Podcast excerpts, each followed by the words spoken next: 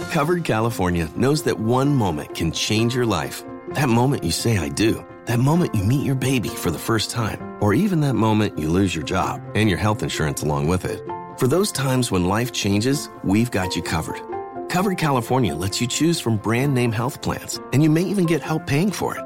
Your enrollment period is limited, so find out if you qualify by getting free expert help at coveredca.com today. Covered California. It's more than just health care, it's life care. We see the news that teen vaping's on the rise, but teens see something else internet videos that talk up fun flavors and downplay the dangers of nicotine. How can parents talk so kids will listen? Use facts. 1. Nicotine can rewire teens' brains. 2. It can make kids more anxious. 3. Changes to the brain can be permanent. So even when it tastes like candy, nicotine is brain poison. Go to flavorshookkids.org for more. Fellas, I'm ready to get up and do my thing. I want to get into it, man, you know. Like, I, you know I'm the man, don't you? Can I count it off? One, two, three, four. You're listening to the Church Politics Podcast with Michael Wear and Justin Giboney, where you can get in depth political analysis from a Christian worldview. Transcend partisanship and political ideology with us as we seek true discipleship in the public square. I'm schooled in the ways of runaway slaves. I'm brave, I'm unchained. I'm Frederick Douglass with a fade. I kidnapped greatness and left. This is the Church Politics Podcast with Michael Wear and Justin Giboney. Justin, it's another week. How are you? I'm doing good, man. So many things have happened uh, since the last time it was just the two of us. We had a great interview with uh, Pastor McKissick. Uh, but since we just last spoke, man, I, uh, the AND campaign, you know, we're on our frontline discipleship tour. We were in Chicago uh, with with Dr. Dates, and then we went. You'll do it right to grow the best garden you can. Lowe's does it right too with savings on Miracle-Gro potting mix with fertilizer to help you get growing and grow plants twice as big versus unfed plants. Pick up a 50 quart bag now for just $10. Plus, get Bonnie 2.32 quart vegetables and herbs, 3 for $10. For a garden that's worthy of showing off, do it right for less. Start with Lowe's. Offers valid through 6 5 while supplies last, U.S. only, excludes Alaska and Hawaii. to Minneapolis with Nick Hall and Cross Dean, uh, the Pulse Movement, and the Man Up uh, Club. And so we've been having a good time just spreading the message. Uh, so no complaints here, bro. But I was excited to get a chance to sit down with you in DC and talk some uh, talk some policy with some other folks. Yeah, that was great. We were at the Center for Public Justice, uh, and, they just do incredible work here in DC. And it was it was good to see you and good to see some other friends. Um, uh, this Tuesday, as you know, I'm going to be in your neck of the woods. I'm with the That's Trinity right. Forum uh, with Lecrae for an event on civility at the Carter Center. So for uh, folks that are in Atlanta on May 15th, uh, I'd love to see you out. It's going to be a great uh, a great event. So I'm I'm looking forward to that. And it's actually uh, it's the day before my birthday, so people can wish me a happy birthday out there.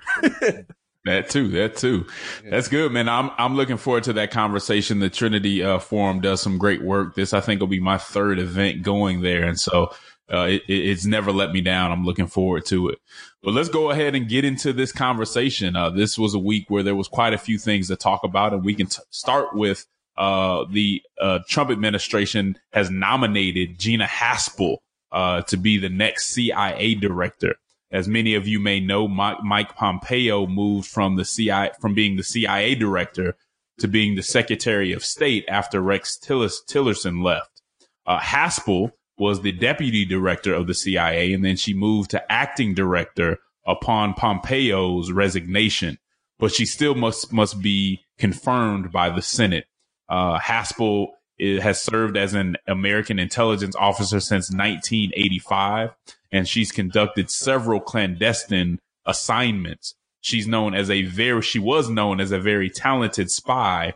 And so her experience isn't the issue, but then again, her experience is the issue. Her nomination has become a con- has become controversial because of reports that she oversaw an overseas operation where detainees were subjected to torture, specifically in Egypt, Jordan, and Syria in the early 2000s. Now, this torture conversation, Mike, uh, has become a very important one. So, one one of the things I want to do is just provide some background. And I was able to read a report by the Center for uh, Ethics and the Rule of Law, uh, which is provided by uh, the University of Pennsylvania. Uh, and it really it was very helpful because it was a thorough report on torture uh, in regards to the Trump administration. Now, we know that torture um, is illegal pursuant to United States law and international law. Under the U.S. law, uh, we define torture as an act committed by a person acting under the color of law, specifically intending to inflict severe physical or mental pain and suffering, as well as other procedures calculated to disrupt profoundly the sense of personality. Uh, it also it's also illegal to have any conspiracy to commit torture. Uh, also, the United Nations Convention Against Torture define torture as an act, as any act by which severe pain and suffering, whether physical or mental, is intentionally inflicted on a person for such purposes as obtaining from him or a third person information or a confession. So we see that not only is torture illegal and was that's a good reason to stay away from it, but the U.S. Select Committee on Intelligence uh, not too long ago found that the CIA's use of enhanced interrogation techniques was not an effective means of obtaining accurate information or gaining detainee cooperation. So on one end, you have it being illegal stateside and internationally. Uh, and then another, you know, we have other reports that say it's not even effective. And with all that information, we still have a president who in 2017 stated that torture works.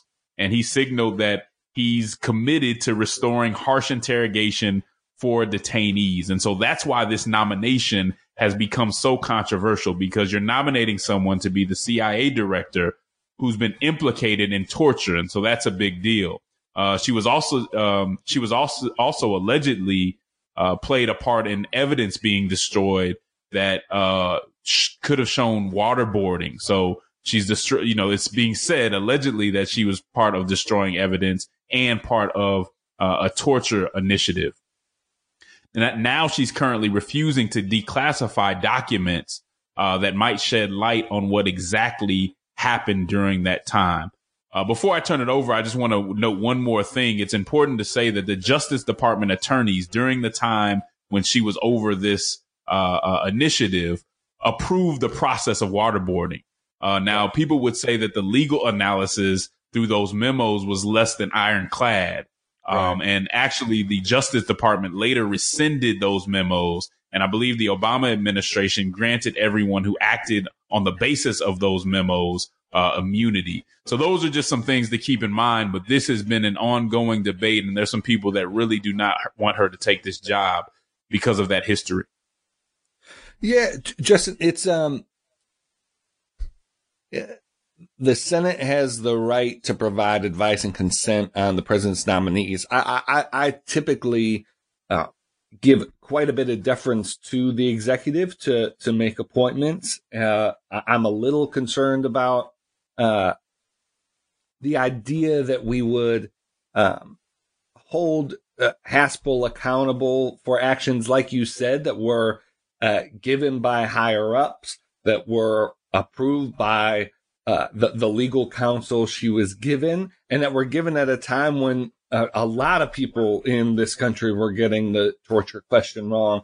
On the other hand, this goes to show uh, the impact of having a president who wantonly speaks about things like torture and illegal activity because he does not have the background or the self constraint to not talk about these things. And so uh, uh, the Senate is left with uh, no choice but to assert itself in this way. And I think it's going to be a, a, a close, a close vote. Uh, I, I, think there's going to be a significant decision. Uh, I, am frankly, I'm, I'm a little torn on, on the question. Uh, this is someone who in the past has shown significant support for these, these techniques for, for torture.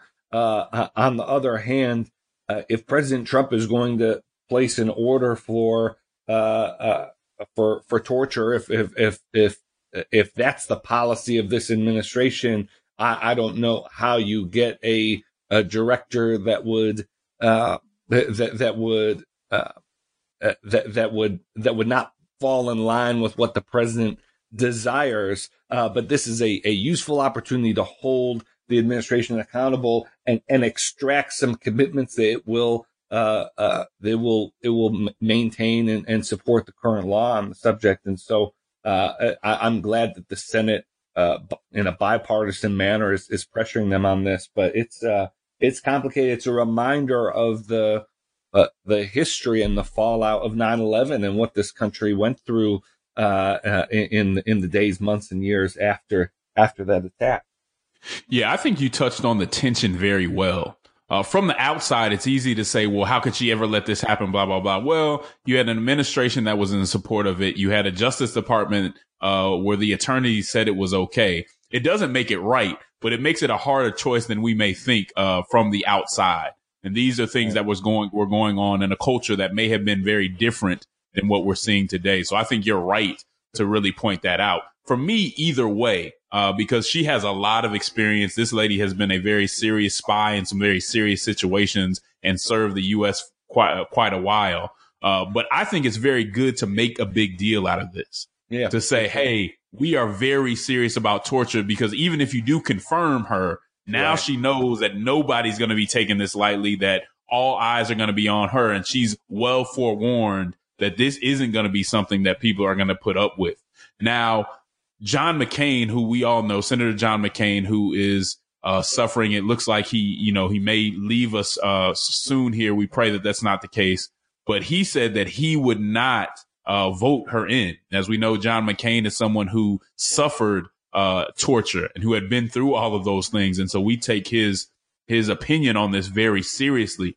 Upon hearing this, uh, and, and, and correct me if I'm wrong, Michael, uh, and I can't remember the name, but someone from the Trump administration said, well, he's gonna, he's about to die anyway. And so it doesn't really, basically, it doesn't really matter what his vote, vote would be. Mm-hmm. Uh, those words sadly are not surprising coming from this administration.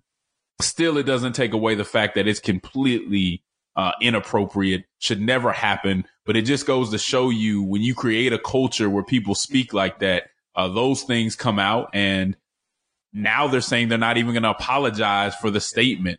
Mike, Mike, what's your what's your point of view on that?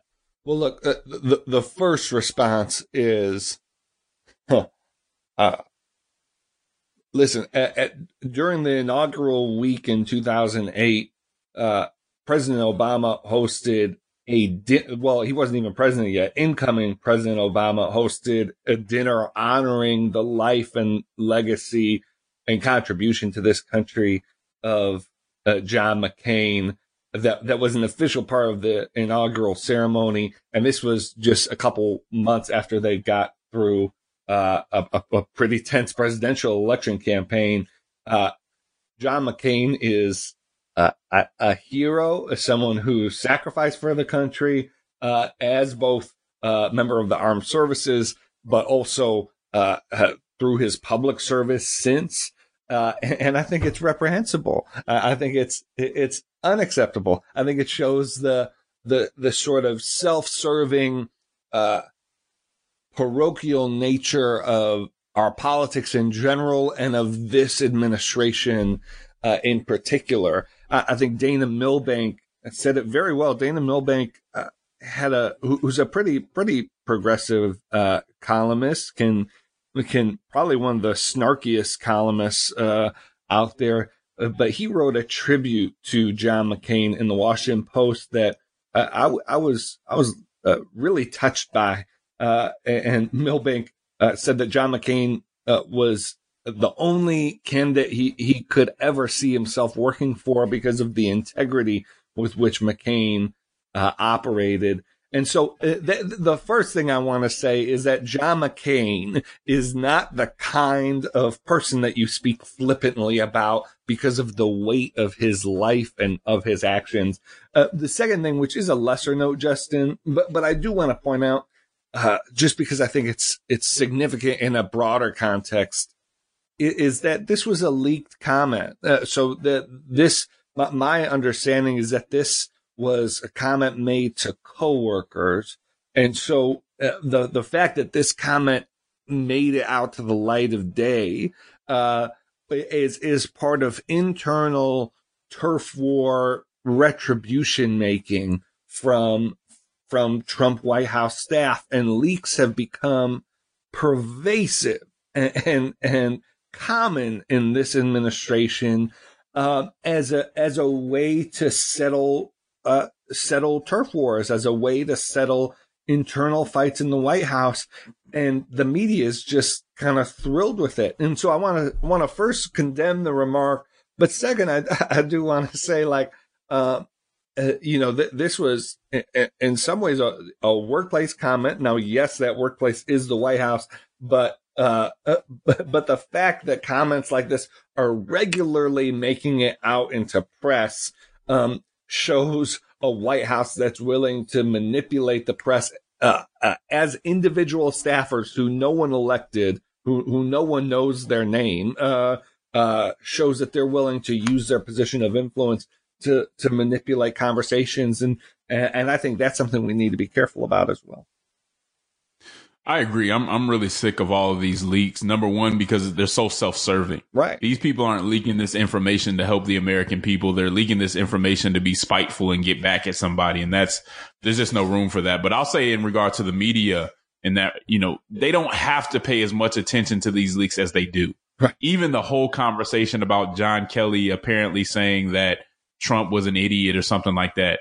What was the point of that? What was the point to, of talking about that for a week uh, when it was a leak where, well, he might have said it or not, but in no way does it help the American people.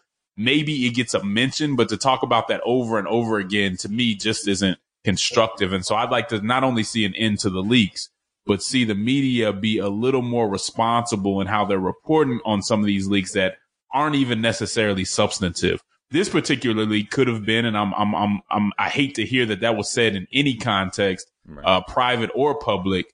Uh, but we got to watch out for that. So I'm with you on that one, Michael. Yeah, it, they, they, should apologize. I mean, whether it, uh, you know, should have made it out or, or, not, the easiest thing to do is apologize. And the fact that this, uh, it, it, get it over with, acknowledge that John McCain is an American hero and move on. The fact that they're unwilling to do that is not only uh, I think harmful to their political standing, even though this this feud with McCain is pretty long running.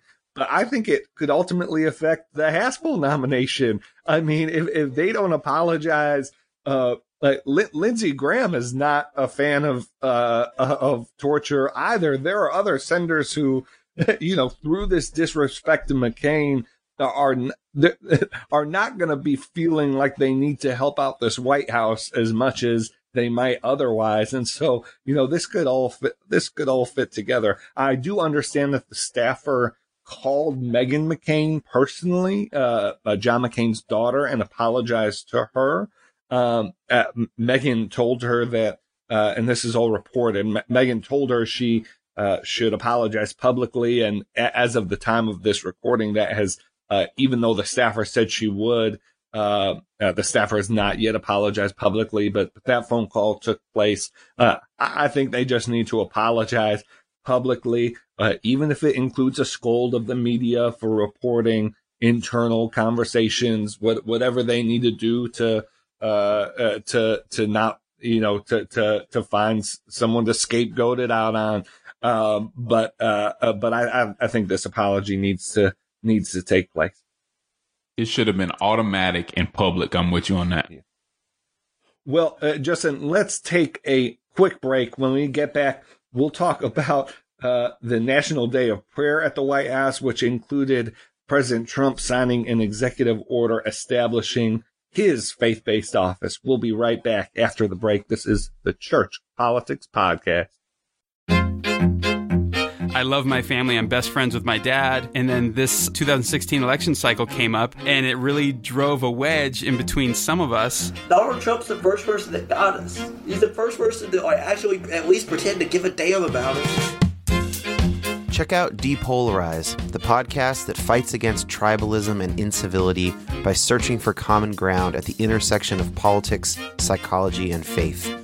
This season, we look closely at the phenomenon of white evangelical support for Donald Trump and the many difficult, related questions that are begging to be answered. Two grown men picked him up, a 15 year old kid, and threw him as hard as they could off the hood of the car. Uh, and it's shocking. It's shocking. His whole, all his teeth came out. Uh, he's bleeding all over the place. And they look, they look to us, right? They say, "You fucking niggers, this is what happens to you." God isn't far away. God is with us now, here, now. Every moment matters. I don't know why I'm crying. It just, it just hurts. Find Depolarize on iTunes, Stitcher, or wherever you get your podcasts. And we're back at the Church Politics Podcast. Uh, Justin, uh, we saw earlier this month uh, President Trump uh, host uh, religious leaders uh, for the National Day of Prayer at the in the Rose Garden for a pretty significant executive order signing, continuing the faith-based initiative that was started by Bush, continued and expanded by Obama. And now President Trump has once again renamed the office uh, and has tinkered with it a little bit. Just for folks' background, the, the, the basic background of this office, uh, the office operates uh, by managing uh, centers in various uh, agencies across the federal government. Uh, so there's a faith-based center at the Department of Health and Human Services that works to uh, connect with faith-based and other nonprofits around the agenda of uh, of that agency and to help uh, uh, form partnerships to serve those in need. There's a center at FEMA that works around disaster relief and connecting the faith-based groups and nonprofits around uh, delivering disaster relief services. Uh, Department of Justice around prisoner reentry. This is the core work of uh, of the faith-based office. It was established by George W. Bush uh, to uh, what he uh, called unleashing the armies of compassion, and uh, you know more substantively, he wanted to level the playing field so that faith-based groups uh, could have help navigating federal bureaucracy and have a better time of partnering with the government to serve those in need. Uh, President Trump uh, allowed this office uh, at the White House to remain dormant for uh, the first year and a half of his administration.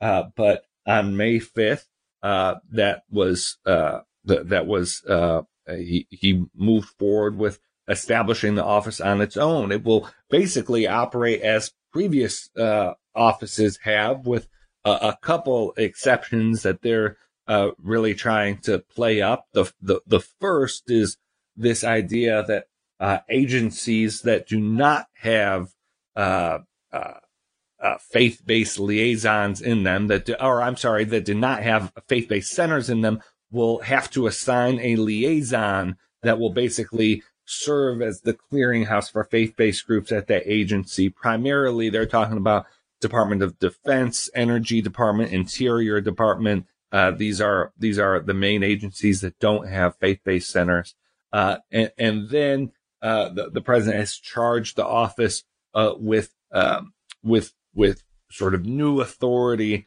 to to serve as a clearinghouse for religious freedom concerns, uh, operating through sort of a group of advisors that we can uh, we can guess will include many of the members of the president's faith-based council. So, uh, so, so that's, that, that's a bit of an overview. I, I, I, what I should say is that they don't currently uh, have a, they did not announce a new head of the office. Uh, uh, so unlike the, when the past two presidents announced their offices, no one was appointed uh, publicly to lead the office. Well, word is that someone will be um, uh, basically detailed over or given the responsibility for the office from the Office of Public Liaison, which has raises some concerns I'll I'll, I'll discuss. Uh, maybe we'll get into a bit later. But uh, Justin, uh, you know, there was a lot of pomp and circumstance around this. It was in the Rose Garden. Uh, they had, you know, a, a whole program rolling this out, and we saw a lot of sort of the members of the faith based advisory council really trumpeting this as as a big advancement. Um, uh, what what did you think of the the rollout of this office? Yeah, well, obviously, both of us believe that the interaction between faith and government, faith and politics is important. And so this gives us an opportunity to really have that conversation. Of course, any interaction between faith, religion, and government uh, is going to be limited to some extent uh, by the separation of church and state. That said, it's not quite as limited as many would make it. Some people feel like the separation of church and state means that they can't mention religion or come anywhere near faith groups or faith groups have no place in uh, consulting the government. And that is far from what the separation of church and state means. I've talked about that over and over, and we may have another opportunity to, to go into that. I'm just hoping that this uh, office and this program is as robust as it should be uh, and in the right ways. So let me start off kind of by just uh, using the language that's actually in the executive order. So in the executive order, it says this. Uh, faith-based and community organizations have a tremendous ability to serve individuals, families, and communities through means that are different from those of the government and with a capacity that often exceeds that of the government. These organizations lift people up, keep families strong, and solve problems at the local level.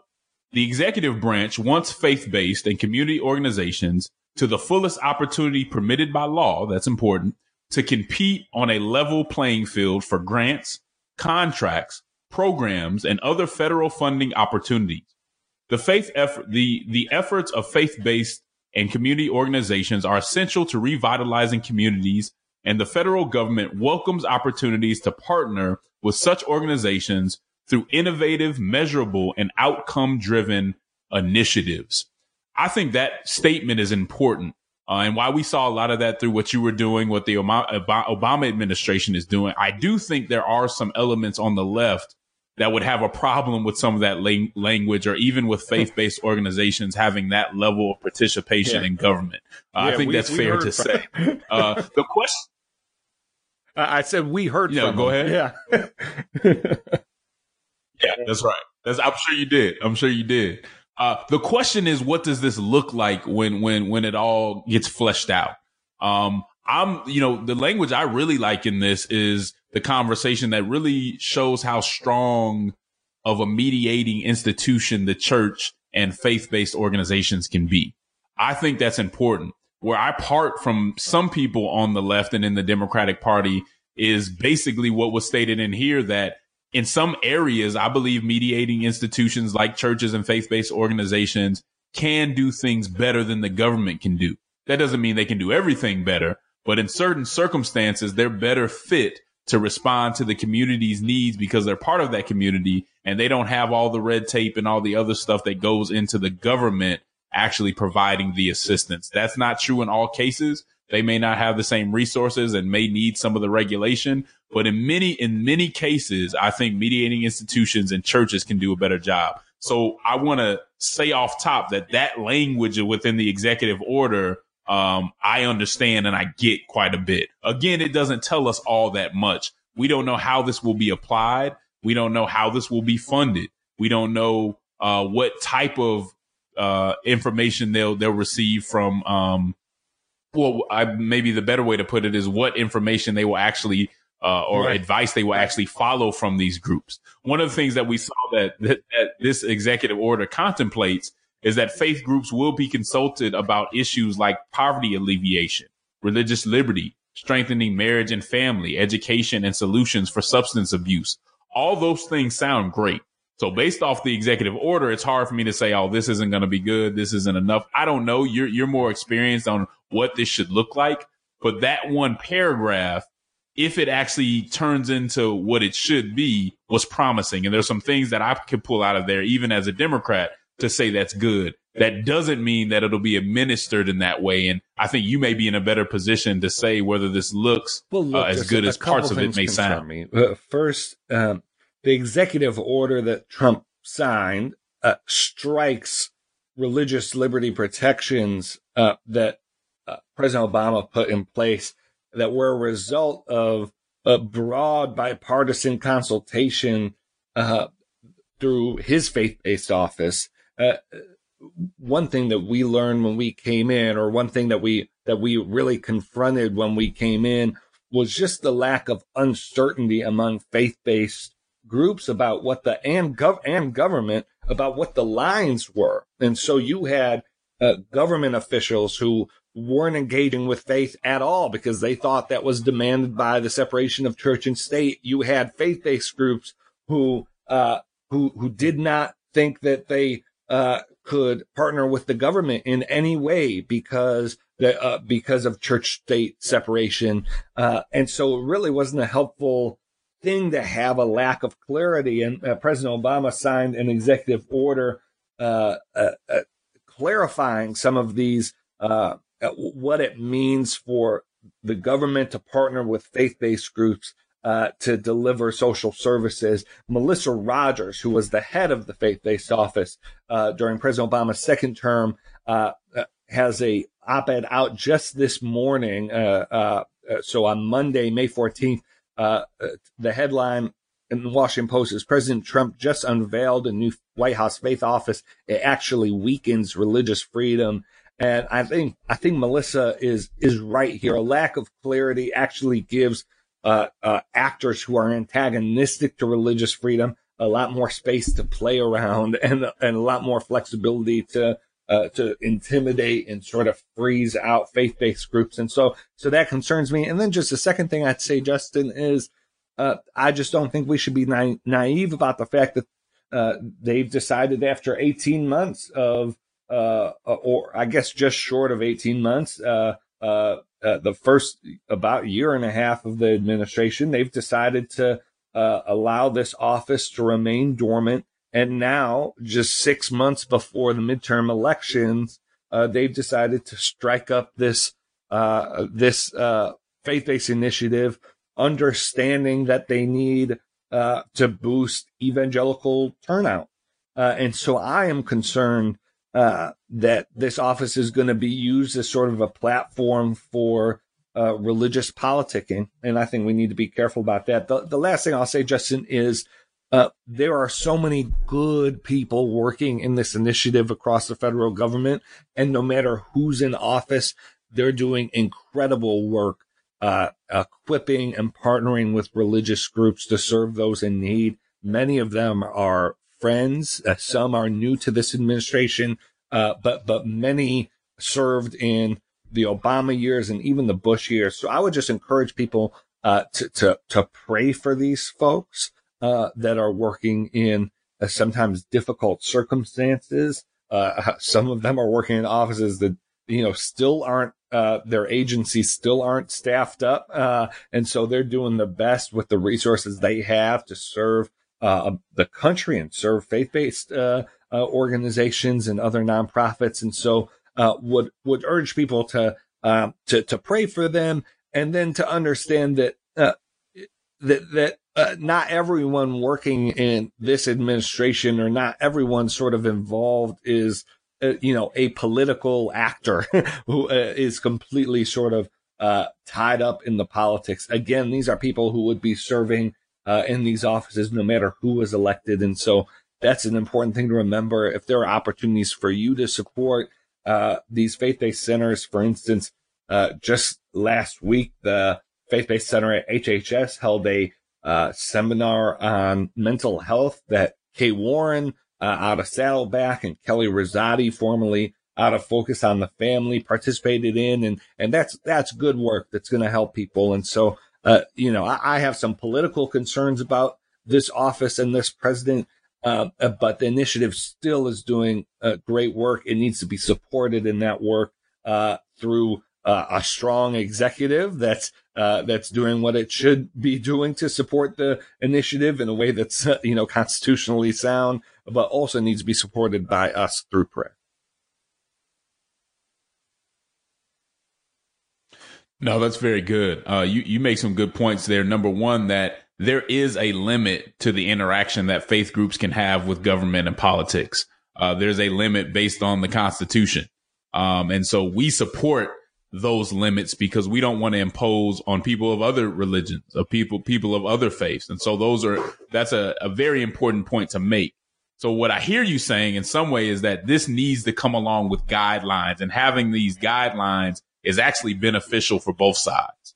Uh, so let's, let's hope that someone says, Hey, let's make sure that we draw these lines clearly because unless you have clear lines, you can't be as effective as you need to be. And you made a great point in that regard we want people to be confident in how they engage uh, the faith. We want the government to be confident in how they engage the faith community, and the faith community to be confident in how they engage government, so that they can do it to the best of, yeah, their ability exactly right. and help people. Well, I'm glad uh, you made that. Point. We're going to be talking more about this office. We may be having some guests to discuss it because uh, because it'll be important to the functioning of uh, the government as it relates to the faith community uh, in in the months and uh, the years ahead.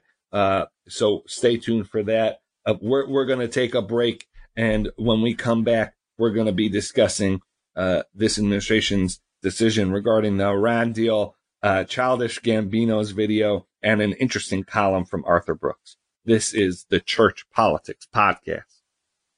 We're back at the Church Politics Podcast. Uh, Justin, uh, last week, the decision that many of us had been uh, uh for for a long time, uh, Kane, President Trump, uh, decided to effectively pull out of the Iran deal by uh, by supporting uh, reimposing sanctions uh, on Iran and uh, reneging on uh, the the the commitment that was made. this was after extensive lobbying from Macron, from the UK, from Chancellor Merkel, who all who put out a joint statement uh, uh, after Trump's decision. Justin, it's uh, it's one of those things uh, that is that was predictable uh, in the sense that this did not come out of left field. President Trump ran against the Iran deal, and in and in a, a major way, this is Trump following through in a commitment he made to the American people during his campaign. Uh, on the other hand, a, a, lot of foreign policy experts are looking at this, even those who opposed the Iran deal when it was put in place and saying, you know, now that it's been uh, active, uh, uh, now that it's been in place, now that we uh, don't have a proof that it's been violated on Iran's side, uh, that it, it's a mistake to pull out of an agreement, not just because of the the details of the Iran agreement, but because it it weakens America's word uh, moving forward, uh, particularly as we start to engage North Korea. Uh, Justin, uh, uh, do you think that it was smart of Trump to uh, to pull out of the deal? Do you think he has sort of a bigger bigger picture in mind, or or do you think it was a mistake? I think it was a mistake. Um, I don't think it is a mistake that we can't recover from. Uh, they say they're saying that they're open to doing a different deal that's a better deal. Uh, the problem with that is there's other partners that involved with that. And so when you uh, go into this type of deal with a group and then you move out unilaterally, that just becomes a problem. And so I don't think it was the best uh, choice, although this was somewhat of a flawed deal. And I think a lot of people have been able to admit that. Now, just and we've talked about this before. You you hit it on the head. He ran on this, so none of this should be a surprise.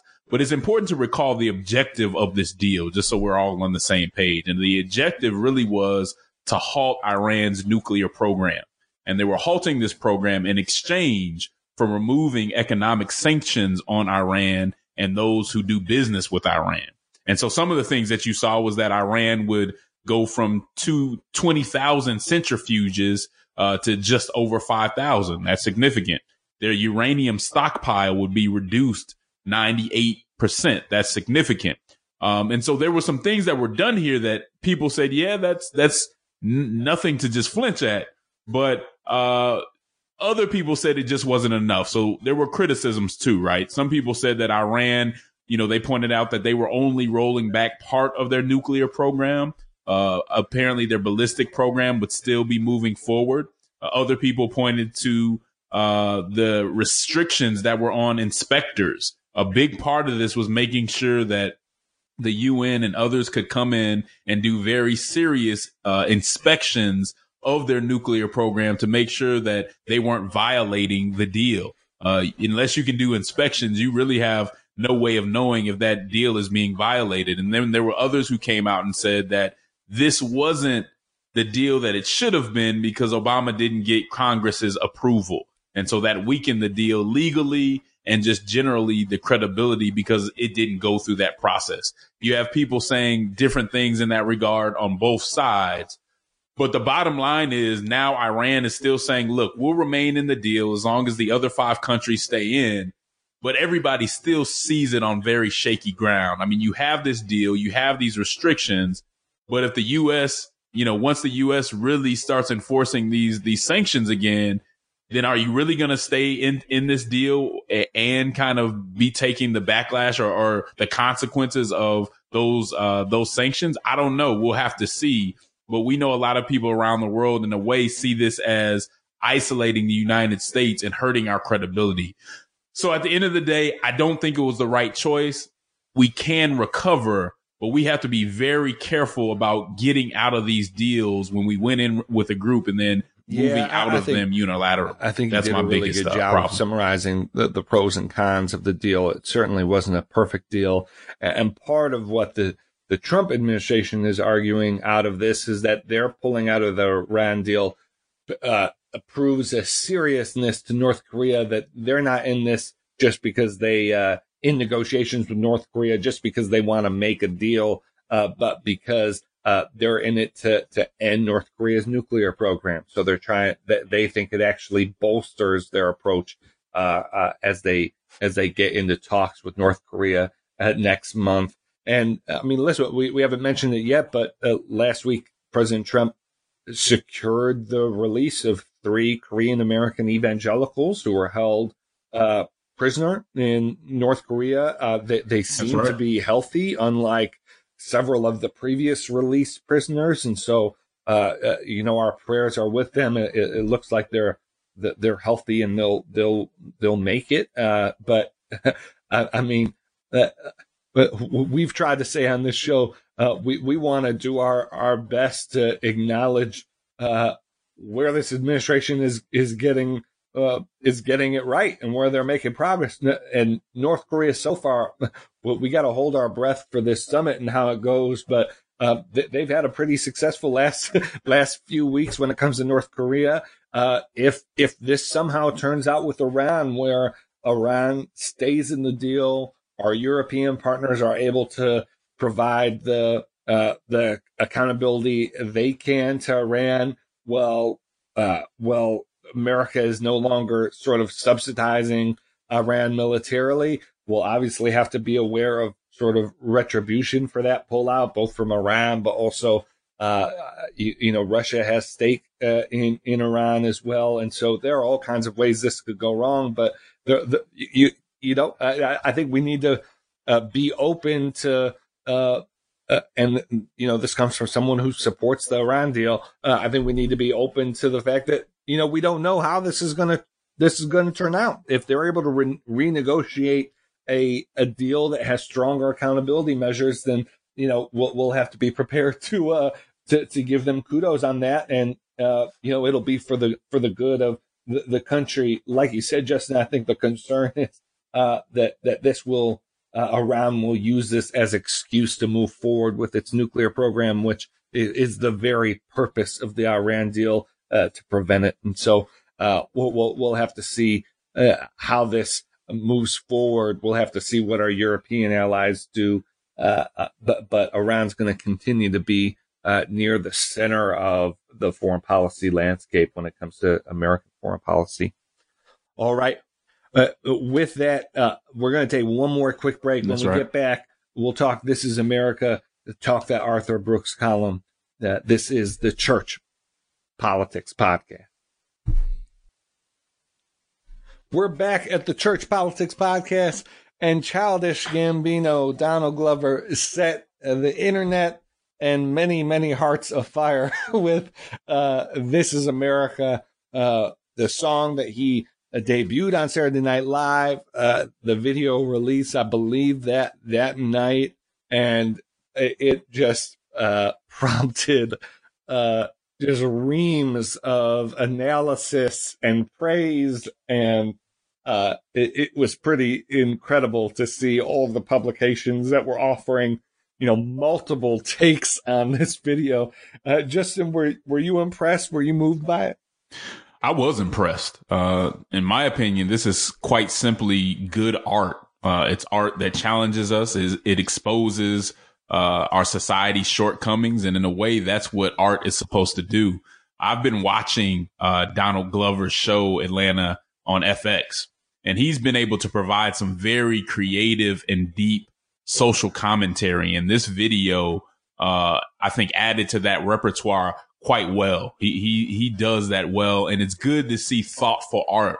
The the thing I like about this video the most because the you you have to see the video. You can hear the song, but the song doesn't tell you half as much about what the message is if you don't see the video. If you haven't seen it, which most of yeah. you I'm guessing have, just know that you're going to have to watch it more than once.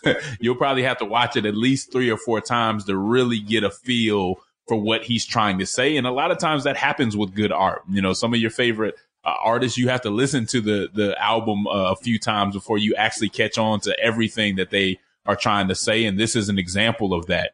Uh, from from my perspective, it really seems like uh, Donald Glover is making a play on how entertainment can distract us from the real issues that are going on around us in this country. Uh, in the video, he's kind of dancing and doing all this other stuff, but in the background, you see some real serious serious issues going on. But the people are being distracted from that uh, by some of the the entertainment that's in front of them. And uh, to be honest, Michael, I think it has a message for Christians. You know, as Christians, when necessary, we should be able to step away from what pop culture is feeding us and focus in on the real problems that our neighbors are facing. Uh, we can't always be looking to be entertained. There's a limit to that type of escapism and how how distracted we can be with some of those yeah. things. So I thought it was strong. Uh, I'll probably watch it a couple more times because I'm, I'm, sure there's a thing or two that I even miss now, but very good art. And, and it's good that it, he put that art in a way that a lot of people could see it and see that music can be more than just some of the things that we get on an everyday basis. It can really yeah, address serious issues in a way that's in uh, right now. And uh, it, he's just sort of like firing on all cylinders. And so when he puts out something, you know, I think there's a responsibility now, you know, that, that goes with it. I mean, I think people are expecting, you know, greatness with, with everything he does. And, you know, fortunately for us and for him, you know, whether it's acting or music or, you know, social commentary, you know, this is a man with, with something to say. And so, uh, you know, I, I, I can't wait for the album to drop. Uh, I, I, I really, uh, uh, have enjoyed his work so far. I need to catch up on the second season of Atlanta, but the first season, I mean, it was just, uh, it's just, it's just brilliant TV, uh, in, in a format that, uh, usually does not, uh, uh, you know, usually does not, uh, provide a forum for, for greatness. And he, he's turned, he's turned that into, uh, into something significant. Uh, J- Justin, uh, I think the, the last thing we want to talk about this week, uh, uh, is Arthur Brooks has a column out where he talks about uh, why do we uh, reward bullies? Uh, and you know, re- reading this, you know, I thought of uh, you and some of the conversations that we've we've had, and he just says some some really strong stuff here about just the the human disposition. What what what stuck out to you about about this column again from Arthur Brooks, the New York Times, May 11th, why do we reward bullies?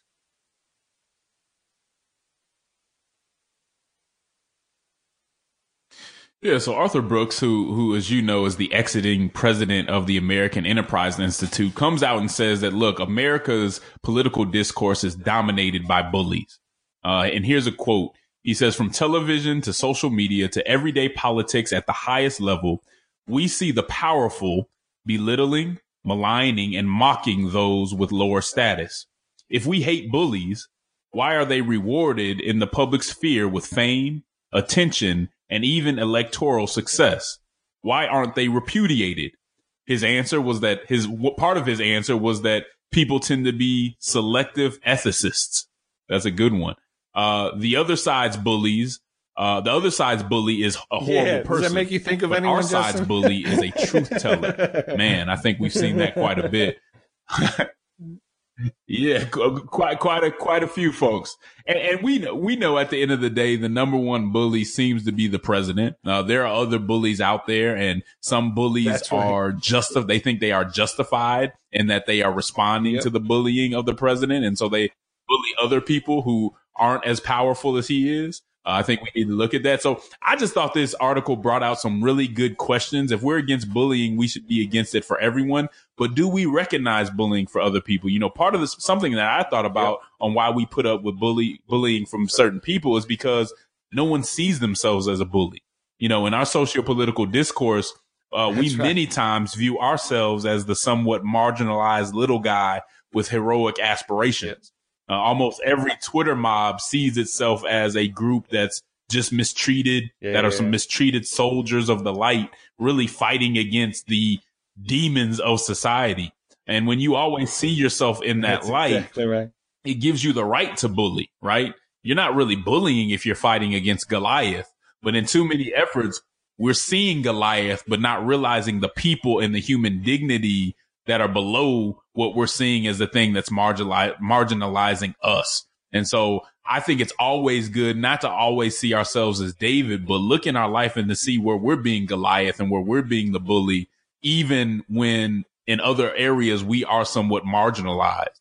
That's that was Yeah, a, a I- very I- I strong think message within exactly this right. Within this article, and I think it'd be beneficial for all of our listeners to take a our, our discourse and the way we look at these things is so dominated by sort of a a, a, a, power analysis, but there's a there's a power inherent in being able to bully in the first place, and, and if you're able to exert uh, influence to um, sure, then then that comes with a responsibility uh, it, itself. And so, yeah, I, uh, I echo your recommendation of this article. I also think you know Brooks is uh, pointing out that uh, you know one of the reasons bullies thrive is just basic uh, sort of acquiescence, uh, acquiescence to uh, uh, bullies uh, as just sort of uh, uh, something that's going to exist no matter no matter what, and there's nothing we could do. Uh, and I- really think that um, we're, seeing a lot of that now as well. So again, Arthur Brooks in the New York Times. Why do we reward bullies? I, I think uh, the article will will uh, help you all out and provide some interesting fodder for for conversations. Uh, Justin, uh, well, we we've we've made it to the end of what we planned uh, for this week. Do you have anything folks need to be paying attention to as the as the week moves forward?